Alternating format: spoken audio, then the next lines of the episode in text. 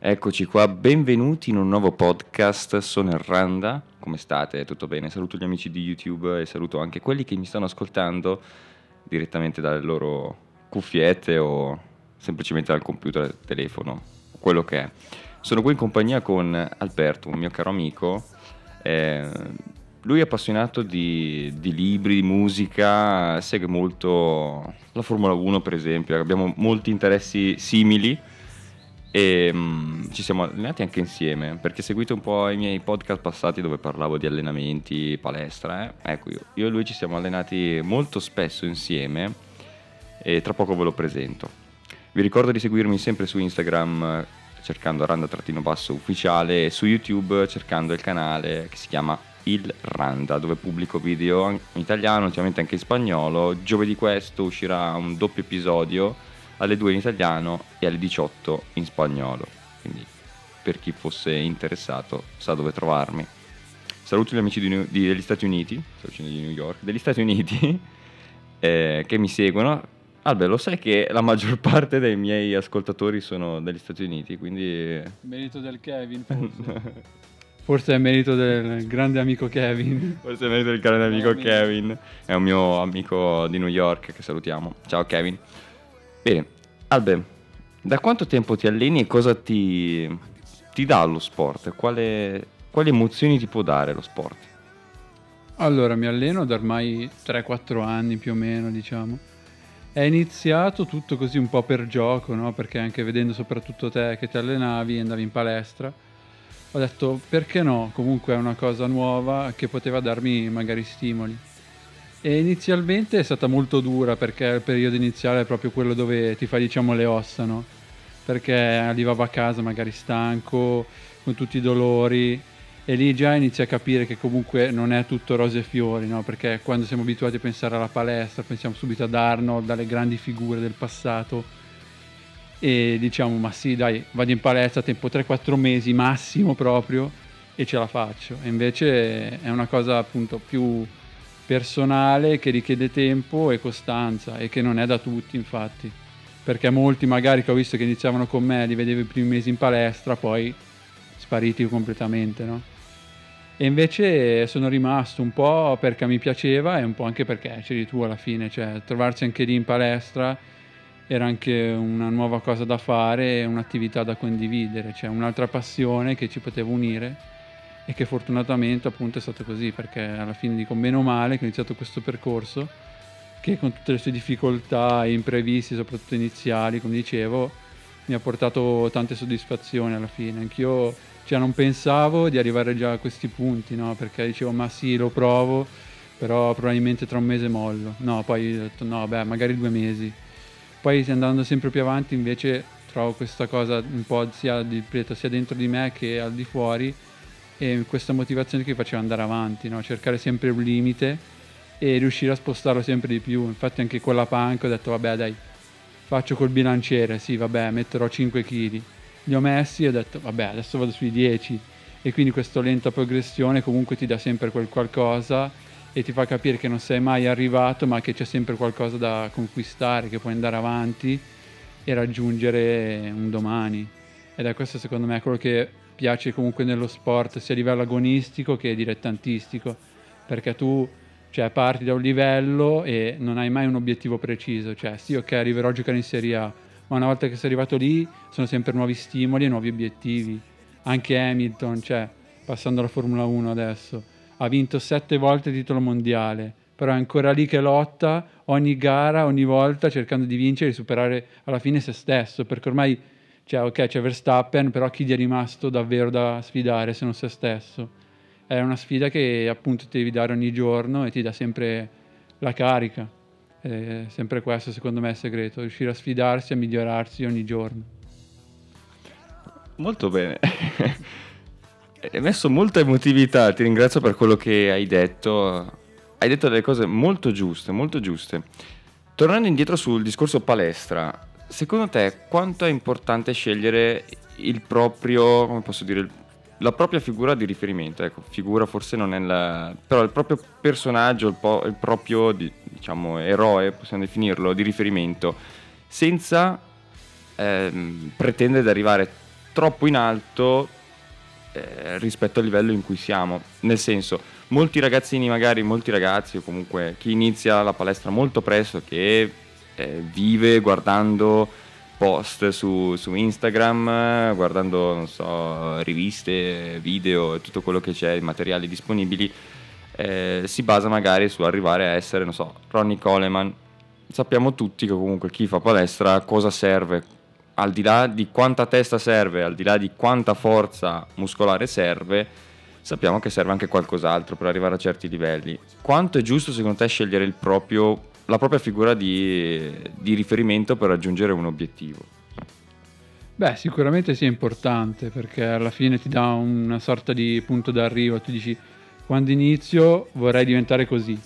Poi invece quello che scopri, appunto come è successo come a me, è che in realtà è un percorso personale che ognuno ha dei diversi limiti, cioè non è giusto imporsi diciamo dei parametri fissi, ma bisogna adattarsi anche a quello che succede, cioè per esempio se io dopo un anno magari vedo che faccio fatica a progredire o comunque delle difficoltà, posso rendermi conto di questo limite e chiedere a persone più esperte, perché comunque è importante anche circondarsi di persone che ne sanno e che ti danno una mano nei momenti in cui magari sei bloccato, cioè non solo mentalmente ma proprio a livello fisico.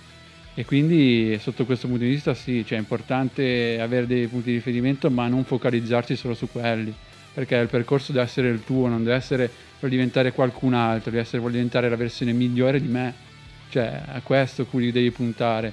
Ovviamente all'inizio cioè, tutti hanno queste grandi ambizioni, vedi magari anche qualche video ti sembra tutto facile, no? dici ma sì vabbè faccio questo movimento che non ho mai fatto, ma sì tempo dieci giorni e lo imparo. E invece non è così perché appunto questi sono solamente delle, diciamo, delle scorciatoie che non portano da nessuna parte perché cioè, non serve a niente alzare 100 kg ma farlo male quindi dopo hai dei dolori alla schiena non riesci più a allenarti per sei mesi cioè è molto meglio fare progressione quindi caricare pian piano e arrivarci dopo uno, due, tre anni a quel, a quel carico però facendolo nel modo giusto e potendolo fare diciamo quando c'hai voglia, perché quello è secondo me il segreto. Riuscire a sopportare magari all'inizio perché appunto nessuno piace partire con 2-3 kg, dici vabbè ma allora non alzo niente.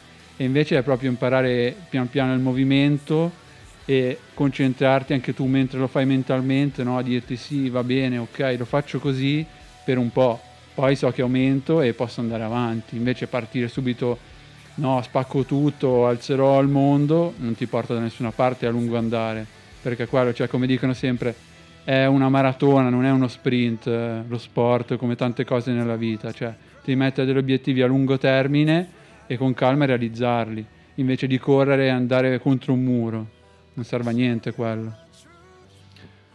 Secondo te, allora, affrontando uno sport, imparando e iniziando uno sport nuovo, mm, si si usa il termine solitamente, iniziamo già a farfugliare, eh, si usa il termine disciplina ed è realmente una disciplina quella che si crea, perché comunque devi entrare in certi ritmi, cambiare la tua routine quotidiana, cambiare anche la, la giornata, la cioè praticamente il tuo vivere.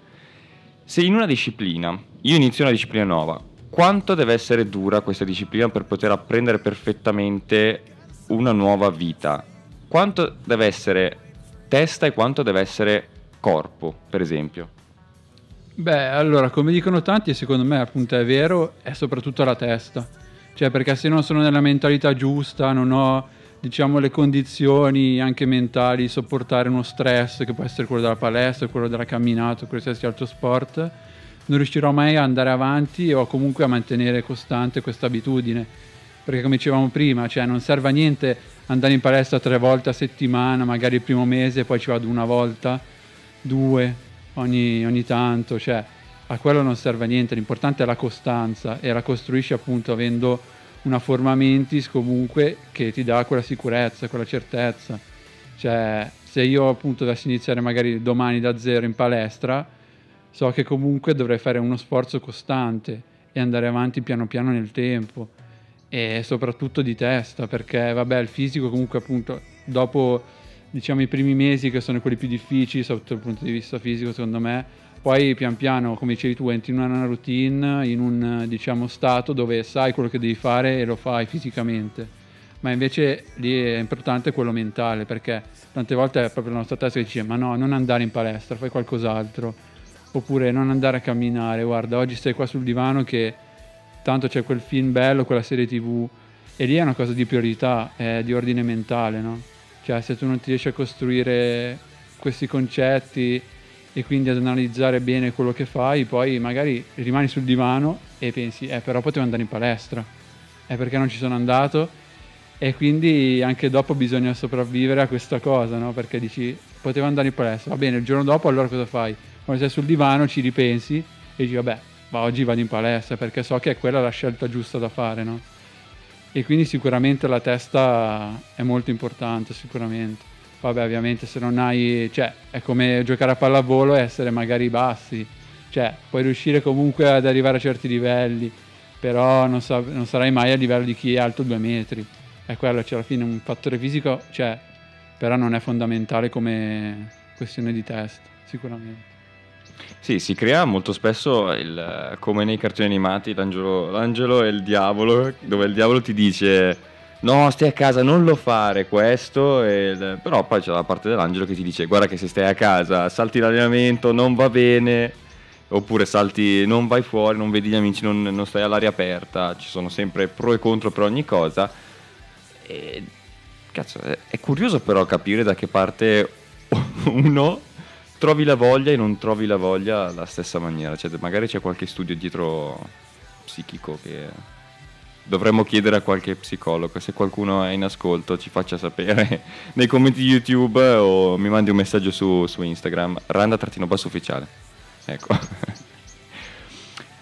Un'altra domanda che io ho notato sul, su di me, nel senso questa cosa, a me è sembrato che comunque, eh, praticando comunque eh, la palestra, banalmente, comunque bodybuilding a livello amatoriale, eh, mi sembra di aver comunque di aver imparato molto su come raggiungere un successo, i miei obiettivi personali, avere, avere realmente la costanza del raggiungere qualche risultato che mi sono messo in testa. E questa cosa qua mi ha aiutato molte volte anche quando eh, ero fuori dall'ambiente della palestra. L'ho talmente assimilata, l'ho talmente imparata questa cosa qua che eh, mi, mi, ha aiutato tante altre volte a costruire, non so, una mia routine, per quant- come per la musica per esempio, dove suonavo tutti i giorni, mi preparavo per le prove con la band, arrivavo a preparare i concerti ed ero sempre preparato, mi, mi trovavo bene, raggiungevo i miei obiettivi, studiavo quanto era giusto e quanto volevo, però ecco, a lungo andare è tutto un continuo spingo, spingo perché voglio sempre andare oltre quello che, che ho raggiunto ha il suo lato positivo e il suo lato negativo perché funziona poi poi diventa quasi come una dipendenza, quasi una droga, il cercare sempre di andare oltre. Però ecco, la mia domanda è proprio relativa è anche a te è successo di essere riuscito a costruire una sorta di, di routine, usando quel termine, eh, o comunque hai imparato il metodo per raggiungere i tuoi obiettivi personali anche al di fuori della palestra. Beh, assolutamente sì, ma infatti è per quello secondo me che si consiglia ai bambini di fare sport anche da piccoli, perché comunque ti insegna già che ci sono delle certe regole che devi rispettare e ti dà un ordine diciamo mentale, no? Perché è una cosa che alla fine, come dicevi te, ti aiuta anche fuori, perché anch'io magari se un pomeriggio potrei magari, non so, leggere un libro oppure stare su YouTube a guardarmi determinati video anche lì inizio a pensare a dire ma quando questo pomeriggio sarà finito, quindi quando questo giorno finirà, sarà stato meglio per me e quindi cioè, do un più valore a guarda- aver guardato dei video oppure aver letto un libro? Cioè cosa mi dà di più alla fine di quella giornata? E nonostante infatti all'inizio c'è sempre questo sforzo da fare, no? Perché lì, eh, quando sei lì dici no, vabbè, assolutamente non c'è storia. Apro il computer, mi guardo qualche video. E invece for- sforzandoti un po', perché ovviamente all'inizio è così, poi pian piano vedi che ti riesce sempre più naturale e comunque sei più invogliato a fare qualcos'altro, che non sia sempre fare quelle cose passive, perché è questo secondo me anche l'importante, no? cioè cercare sempre attività che ti rendano più attivo, diciamo, e che ti facciano anche maturare altre competenze. ed è quello fondamentale, cioè darti un ordine e delle priorità. Perché quando appunto capisci che se faccio questa cosa nel tempo poi ho dei benefici e che mi torno tutto indietro, e mentre invece facendo sempre quelle cose poi non cresco e non maturo, è lì che dici ok, allora forse questa cosa mi serve anche a, da altre parti, no? Ed è quello secondo me il segreto, cioè capire che è una cosa appunto trasversale, cioè, e infatti lo vediamo anche con tanti sportivi che poi lanciano attività di successo o comunque anche al di fuori della vita hanno diciamo certe regole che gli servono per sopravvivere molto meglio di altri, perché loro hanno già quest'ordine, questa organizzazione. Ed è quello che tanti non fanno, cioè come la cosa dell'inizio della dieta sempre domani. No, cioè la dieta la inizio oggi perché sono determinato oggi e voglio portare avanti questa cosa da oggi, cioè rimandare sempre, fare sempre dopo, a lungo andare è una cosa che poi ti frena e ti frenerà sempre secondo me. Giusto, è giusto. Mi ha fatto venire in mente, avevo visto su YouTube il, vi- il video di un ragazzo che si allena ed credo che sia abbastanza pazzo per certe volte perché cerca di emulare altri atleti. Il nome non me lo ricordo di questo ragazzo, devo essere sincero, però ha, eh, ha fatto la routine che fa Mark Wahlberg, eh, un attore. Per chi non ha presente, è l'attore che ha fatto Shooter, ha fatto Ted più banalmente altri film onestamente non mi vengono in mente. Ah, The Italian Jobs ha fatto. Vabbè, sì, sì, comunque è famoso. Molto famoso. E, ehm, cavolo, ha rifatto la sua routine quotidiana, alcuni, alcuni punti un po', non dico adattata, però comunque su alcune cose erano un po' da sistemare. Però lui si alza alle due e mezza, tutte le, tutte le mattine sostanzialmente, tutte le notti, non so come definirlo, alle due e mezza del mattino, ecco, e da lì inizia la sua giornata, si allena, mi sembra due o tre volte al giorno, prega, legge, eh, lavora sostanzialmente perché, come dicevi te, come per gli sportivi, anche gli attori non è che fanno soltanto il loro lavoro, cioè l'atleta non fa soltanto magari l'atleta, ma ha anche altri, eh, altri interessi, altri lavori, non so, ha palestre, ha, dirige cos'altro, gli attori stessa cosa, hanno i loro, i loro secondi tra virgolette lavori, poi magari sono per quanto riguarda prendendo Mark Wahlberg, magari deve gestire una campagna da modello per una pubblicità al profumo, cose così, eh, hanno tutti le, i loro secondi lavori dopo essere attore. Ma sono tanti, giustamente, le persone, diciamo, di successo, anche persone VIP, possiamo farle entrare, che per ottenere tutti i loro successi veramente si fanno un culo con la C maiuscola. Eh, basti pensare anche soltanto a The Rock quante volte mangia al giorno per riuscire a, a rispettare no, i suoi obiettivi. Come dicevi tu è che poi su Instagram non lo vedi perché su Instagram il problema è quello che tu vedi, vedi, solamente un'immagine, una foto di magari una trasformazione durata anni o mesi e tu invece la vedi lì in quel momento che sei magari sul divano e dici cavolo, è possibile che questo qua è diventato così in un botto. Invece no, c'è tutto il lavoro dietro, una preparazione, e che invece adesso con i social eh, purtroppo non vedi, eh, scompare, perché tu sei fissato su quell'immagine, su quel determinato momento, e invece ti manca tutto il percorso dietro, tutto quello che loro sono riusciti a costruire in questi anni. E quindi qua purtroppo devo dire che sui social stare, bisogna fare molta attenzione a questo perché infatti poi ti vendono tante scorciatoie, tante eh, diciamo integrazioni che non è che aiutino più di tanto, ma che ti fanno solamente pensare di arrivare prima, ma secondo me non, non conviene, appunto, come dicevo anche prima nell'episodio, non, non, ha senso, cioè bisogna pensare a questa cosa e a costruirla giorno dopo giorno, perché appunto cioè, nessuno ti regala niente. Eh e quindi assolutamente ragazzi, cioè diffidate di soluzioni lampo o corsi che nel giro di sei mesi vi trasformano perché sono tutte cazzate e quindi assolutamente pensateci prima di fare qualcosa. Io sono dell'idea che il social network per esempio è uno strumento usato malissimo perché potrebbe fornirti tanto infatti per molte persone che lo usano come strumento lavorativo e che ce l'hanno fatta, a loro funziona, cioè è uno strumento ben usato, ma per eh, diciamo noi comuni mortali, molto tra virgolette, eh, viene usato veramente, viene utilizzato come perdita di tempo in una maniera assurda, quando in realtà il social network ormai abbiamo scoperto che ha un potenziale veramente infinito, che non è calpo- calcolabile. Anzi, si dà sempre retta, si dice sempre l'algoritmo che decide, in realtà è, è tutto quello che sta dietro, perché ovviamente se viene usato con una certa testa e si capisce com'è realmente il, il funzionamento di un social network come poteva essere magari negli anni 90, negli anni 80 la, 80 la pubblicità, semplicemente. Metto la pubblicità nel posto giusto, vengo visto. Il social network è la rappresentazione stessa di quella, di quella sistema pubblicitario. Sì, ma perché interagisce su quello che a te piace, cioè ovviamente se io nel... A me piacciono magari ragazze palestrate, nell'algoritmo avrò solo ragazze palestrate e quindi cioè, in base ai tuoi interessi interviene, su quello sì è molto puntuale però anche troppo alle volte, no? Perché appunto io magari vedo tante persone che vanno in palestra, dico cavolo vorrei avere quel fisico, mi esce la pubblicità di quel corso specifico che dico cavolo, allora è proprio questo che mi serve, no? E invece è un tranello anche lì, eh, bisogna stare attenti su queste cose, io dico, perché appunto come motivazionale magari va anche bene, cioè è giusto vedere appunto invece di te un modello, un fisico a cui dici voglio arrivare, però poi attenzione al percorso che si fa per arrivarci perché assolutamente non dare niente per scontato.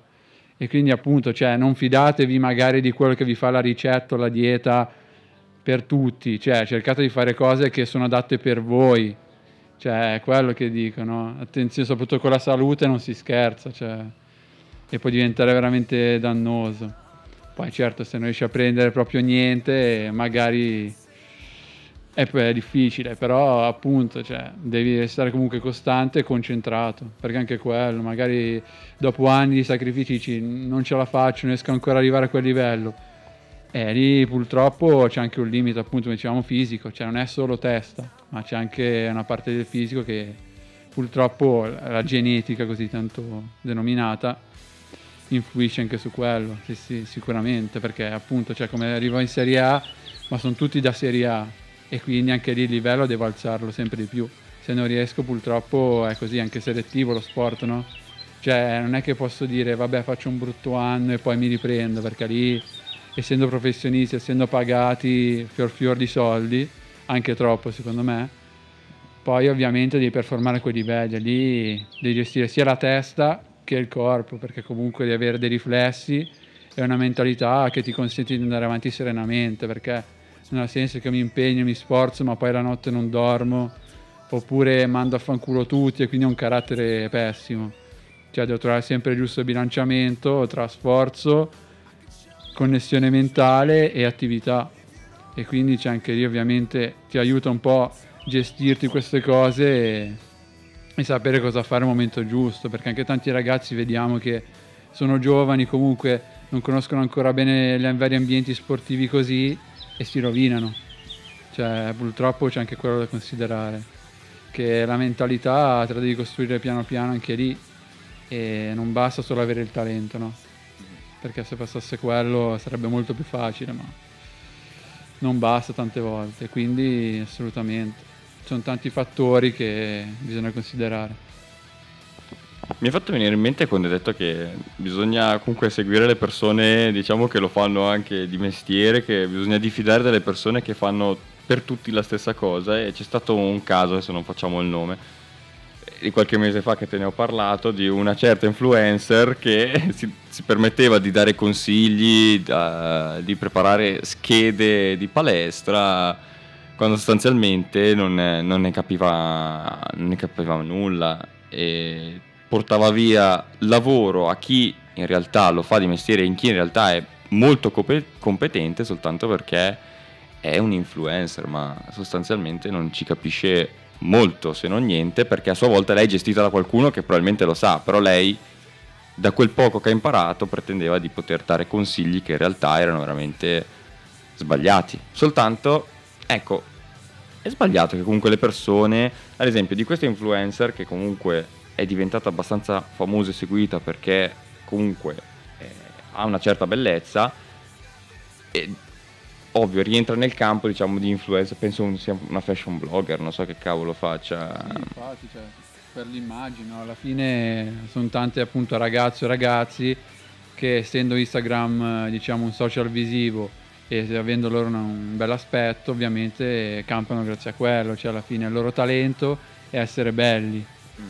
Però poi come dici te, quando magari provano a fare qualcos'altro, andare oltre questo, tante volte cascano proprio male perché cioè, lo vedi che non è il loro ambito, non, ha, non hanno studiato, non hanno competenza, no? E quindi tu dici, cioè, va bene, finché mi fai la modella o mi fai il modello, è giusto perché comunque la tua presenza, il tuo fisico piace e so che può essere comunque guardato da altri, però cioè, quando mi vai a dare consiglio, dieta, assolutamente no, cioè, non è assolutamente da fare o da sfruttare la posizione, perché poi ovviamente avendo tanto seguito uno dice vabbè allora tutto quello che faccio va bene, perché c'è anche quello di sbagliato, no? invece magari io ti seguo solamente per un determinato ambito e quando tu poi mi vai a parlare di tutt'altro, cioè, è normale che non ne sai abbastanza o che la gente comunque non si fida, no? Ed è, ed è quello che cerco di dire a tanti, perché cioè, non è detto che magari io seguo una persona appunto che è bella e così, è un fisico, poi questa sappia anche come fare per averlo, no? Perché come dici te c'è qualcuno dietro che l'hai spiegato e l'ha istruita, no? E invece questo non viene capito tante volte e si fida solamente dell'apparenza e della persona al momento. Invece bisogna riflettere anche su queste cose qua, secondo me. Ok, cambiando totalmente discorso, affrontando un discorso che so che ti darà un po' di rabbia, un po' di tristezza, un po' di tutto, sarà un mix di sentimenti ahimè, affrontiamo questo discorso. Aspetta che inizio con la voce un po' profonda. Parliamo di... La Ferrari come va quest'anno? Vabbè, dai, è stato un bel podcast comunque, sono divertito, grazie a tutti, ci vediamo alla prossima. Ciao, alla prossima. No, dai, a parte gli scherzi, secondo te ha possibilità la Ferrari quest'anno di, non dico vincere il campionato, però di fare, di arrivarci vicino? Ma non credo, comunque la lotta è per il terzo posto alla fine, eh, perché è con la McLaren che stiamo lottando. Le altre due sono troppo lontane, cioè non ce n'è. Poi appunto come dicevamo prima Hamilton è veramente un cannibale, cioè nonostante abbia vinto sette mondiali, quasi tutte le gare, ancora è lì che lotta e è concentrato al massimo per vincere tutte ancora. Anche Verstappen è maturato molto, devo dire che all'inizio era uno di quelli che diceva ma il solito giovane spavaldo, no? Perché comunque alla fine quando arrivi che vinci sempre, anche lì sei abituato ad andare davanti, a mettere i piedi in testa a tutti, però comunque col tempo si è calmato, ha capito bene l'ambiente dov'è, ovviamente la macchina la fanno per lui, non per Perez, e quindi anche su, su questo è facilitato, però comunque loro sono imprendibili. E stavo invece ragionando sul fatto di perché proprio la Formula 1, no? Cioè ho detto, siccome forse siamo vicini a Monza, o da piccoli è stata l'anno d'oro, perché cioè comunque quando eravamo piccoli avevamo Michael Schumacher, Valentino Rossi, la nazionale che vince nel 2006 e quindi ci sono tanti eventi sportivi che forse sono rimasti dentro e anche nei racconti magari dei nostri genitori, no? perché anche mio padre diceva, eh, guarda, mi sono fatto quattro ore di macchina per arrivare a Imola e ci siamo visti la gara, no? Sono quelle cose che comunque ti segnano e che dici, ma forse anche per questo che ora, nonostante queste continue sconfitte tutte le domeniche, cioè che poi veramente in maniere rocambolesche, no? Cioè che neanche fosse scritto in un film hollywoodiano, tu ci crederesti, però comunque lo guardi perché è ancora un po' di nostalgia, no? Di malinconia di quei tempi e di quell'annate, o di quando eri semplicemente piccolo e tutto ti sembrava magnifico, no? Infatti volevo chiederti anche a te, forse è per quello che ti piace ancora così la Ferrari, nonostante comunque le gare, diciamolo, cioè, fino a qualche anno fa erano proprio noiose, cioè partiva, arrivavano due ore e un po' di buco. E infatti tanti dormivano, no? Ogni no. riferimento è casuale, ovviamente sì. si riferisce a me. Perché capitava molte volte che vedevamo la gara assieme e io crollavo sul divano perché eh, era... Perché non succedeva niente, poi alla fine era anche quello, no? Va bene, ci sono un po' di... Siamo all'aria aperta, se si sentono gli uccellini... Sto... È la natura. Ecco, quindi se sentite rumori di naturali sotto è per quello, sto giocando con gli insetti sul computer. Eh, praticamente sì, mi addormentavo durante la gara perché erano molto noiose molte. Però ecco, quello hai detto giusto, perché comunque forse... Eh, allora, partendo dal concetto che secondo me lo sport in generale, cioè in Italia è molto seguito.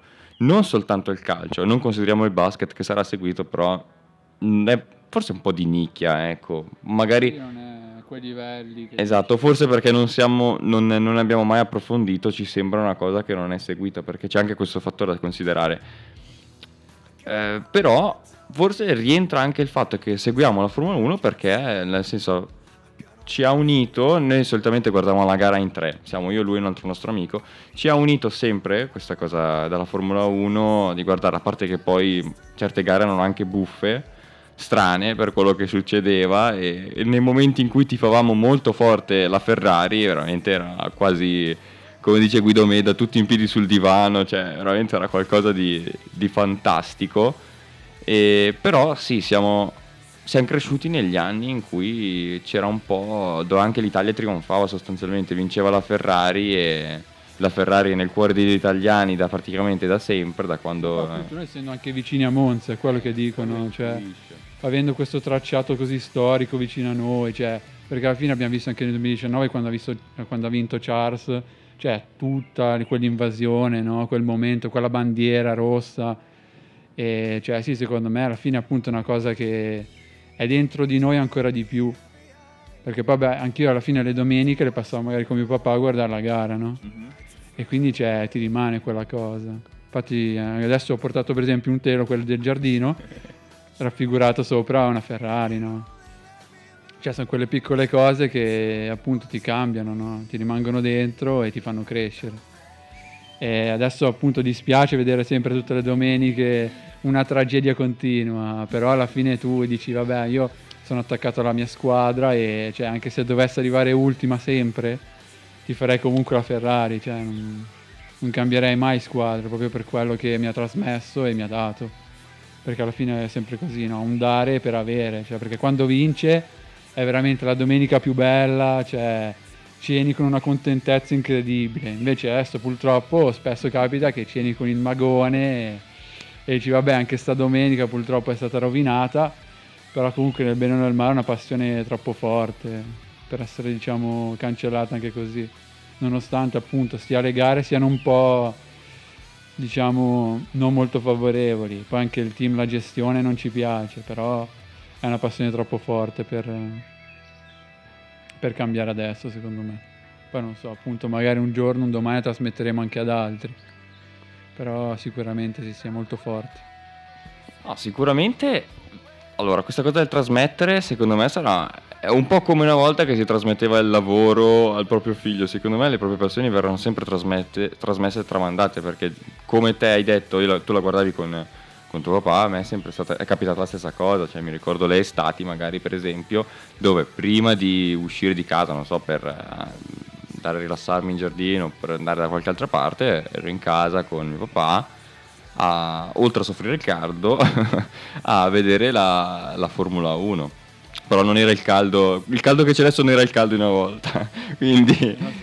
era tutto diverso, sì sì. Esatto, il cambiamento, eh, il cambiamento climatico sta un po' esagerando ogni tanto, mannaggia a lui. E, però sì, ecco, anch'io ricordo questi momenti molto belli, come ricordo altri momenti molto belli dove la Ferrari era sempre al successo, anzi, però ecco, qua diventa interessante pensare al fatto che se noi avessimo tifato Mercedes, noi staremmo vivendo le stesse emozioni che avrebbero cioè, visto... che un bambino in Germania adesso starà crescendo contentissimo, no? Esattamente e magari appunto tra dieci anni quando la Mercedes farà quello che succede adesso alla Ferrari sarà anche lui triste, però comunque la continuerà a guardare per quello, perché lui ha, ha avuto questa passione, questo imprinting. No, sicuramente, sì, sì, infatti c'è, su quello non c'è dubbio. Però dico, magari ogni tanto vincere anche noi non è che sarebbe esatto. brutto, eh. però sì, sì, è una cosa che ci ha segnato alla fine sicuramente. Però è stato bello crescere comunque vedendo il proprio team o comunque vedere anche soltanto la propria nazione che arrivava al successo. Sì, infatti perché poi quando vanno sul podio e senti lì in italiano, cioè sei sempre lì in piedi sul divano a cantarlo, no? Mm-hmm. Cioè una grande soddisfazione, sicuramente. Poi infatti avendo anche Monza qua vicino è proprio un fattore anche magari diciamo di logistica, di vicinanza e lo senti davvero, infatti adesso aspetteremo il nuovo weekend con ansia.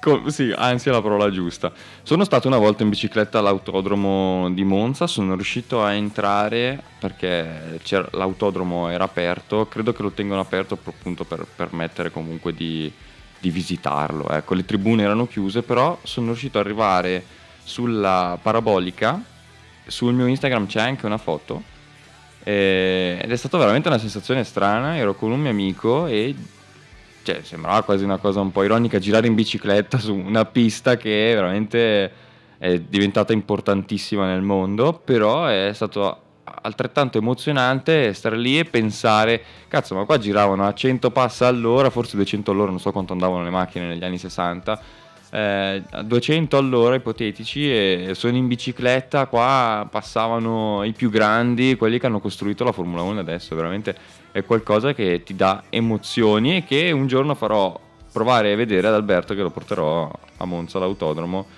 E, ecco, con lui ho fatto... Eh, ho avuto diverse gite fuori porta in bicicletta, soprattutto che ci hanno un po' smontato. L'ultima che siamo arrivati a Città Alta, potete trovare il video sul mio YouTube, su questo canale YouTube. L'ho fatto il video in spagnolo, come dicevo poco fa, facevo, faccio video italiano in spagnolo, lo faccio in spagnolo ma è stato molto interessante. 60 km molto sofferti, stancanti, però um, divertenti perché sostanzialmente non abbiamo fatto una pausa fatta bene, però ci ha portato al successo. Quello, cioè, quando arrivi a casa no, che dici cavolo sono stanco, però sono anche contento, no? Cioè dici perché sarei dovuto rimanere qua magari a guardarmi qualcosa sulla tv passivamente, dire vabbè dai è finito anche questo pomeriggio. Invece facendo qualcosa di più attivo vedi anche un mondo come fuori, no? Cioè, è tutta un'altra esperienza alla fine. E sono quelle cose che sei contento di aver fatto alla fine. Che lo sport ti dà. Cioè, sono quelle soddisfazioni che solo lo sport ti dà, no? Giusto, giusto.